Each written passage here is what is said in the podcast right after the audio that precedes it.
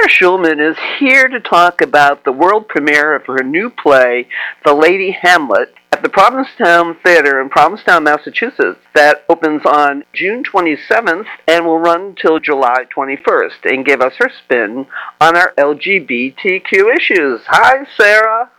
Hi, Charlotte. Thank you so much for having me. Tell us about your new play. Well, it's actually not new. This is a play that I've been trying to get a production for for 17 years.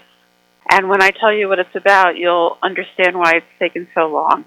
It's set 1920. It's a backstage, front stage comic drama about two great female stage divas competing to play the role of Hamlet on Broadway.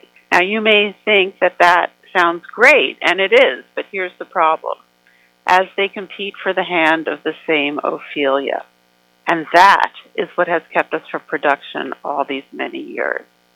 Because there are very, very few plays that get produced that are about adult lesbians and their lives. No matter how funny or entertaining they are, very few theaters in this country have done world premieres of plays with lesbian protagonists. Tell us who's going to be appearing in your play. We have a great cast. Uh, we have two New York stage actresses. Uh, Jennifer Van Dyke, who has been with this play for 12 years. Uh, it's rare for an actor and a playwright to collaborate on trying to get a production. But Jennifer, who I first encountered when she was on Broadway in Hedda Gabler with Kate Burton, has been so committed to this play that she and I have worked together and brought it to many, many theaters and we have been thwarted by often by boards of directors. We've had a number of artistic directors who wanted to present the play, but their board of directors has said that they felt that their audiences were not ready for the play, which is absurd. But nonetheless, she has persisted. And then we have uh, Kate Levy, who was recently in Bernhardt Hamlet by Theresa Rebeck. So she has a long history of working with plays that deal with Shakespeare and Provincetown's own Anne Stott, who was a well known lesbian performer here in town.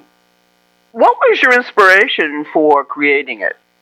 Well, in 2003, I had a play at the La Jolla Playhouse, and I had the honor and privilege of working with one of our great actresses of the American stage, Diane Venora, who uh, many people may know historically played the role of Hamlet at the Public Theater and was directed by Joe Papp in 1982.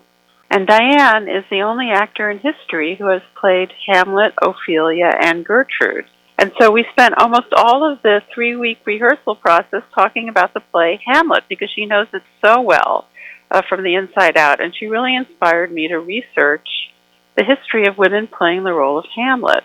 And what I learned was that at the turn of the century, the greatest female stage actors wanted to play Hamlet because the roles for women were so simpering.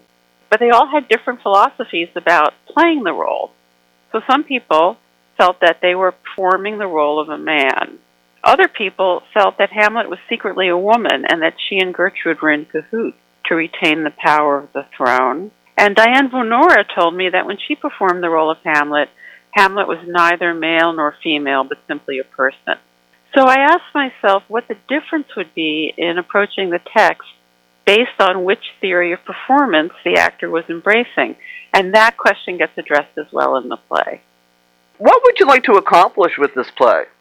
Well, first of all, just having the world premiere is a dream come true, considering everything Jennifer and I have been through. And I'm so grateful to David Drake, the artistic director of Provincetown Theater, for asking himself a very fundamental question that all artistic directors should be asking themselves, which is where are the lesbian plays? And that's what enables us to have this world premiere today. But of course, I would love for there to be more productions of the play. First of all, congratulations for uh, winning the uh, Lambda Award. What do you hope to accomplish with your work?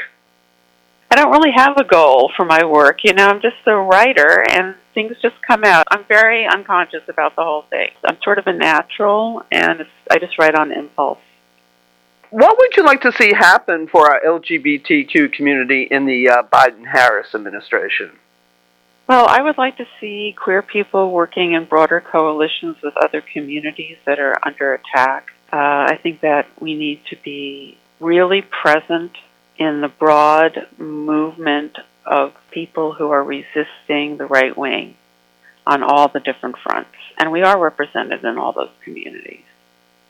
With LGBTQ teens already four times more likely to attempt suicide than their heterosexual peers after facing bullying incidents, what advice would you have for these kids? If your parents and your families don't support you, get away from them and get out into the world and look for people who are there for you. How can people get information and tickets for the uh, Lady Hamlet and also for your work? You can get tickets at the Provincetown Theater, and you can go to their website, provincetowntheater.org. And tickets are available starting June 27th through July 21st. And my work is available. I have 20 books, and my most recent book is Let the Record Show A Political History of ACT UP New York, 1987 to 1993. You can get the book at any major bookstore. What other projects are you working on? I'm working on many, many, many projects. I'm writing a feature film about the writer Carson McCullers.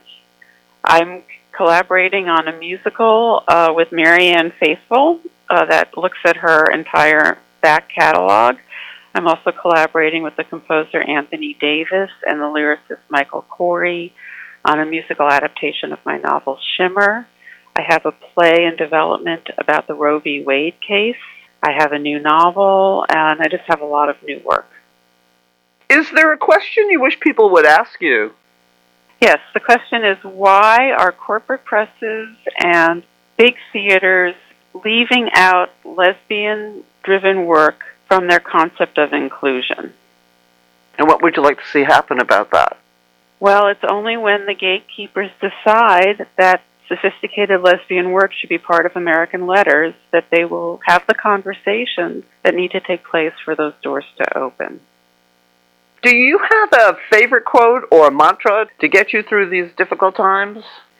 Well, one of my heroes is the painter Rochelle Feinstein, and she wisely explained to me, quote, artists work to their capacity. And that is a difficult thing to accept. But what it tells you is that when people create work that is mediocre or on the nose or that sells out, it's really because that's the best they can do. And any artist would actually make better work if they could. And that's something that's important to keep in mind.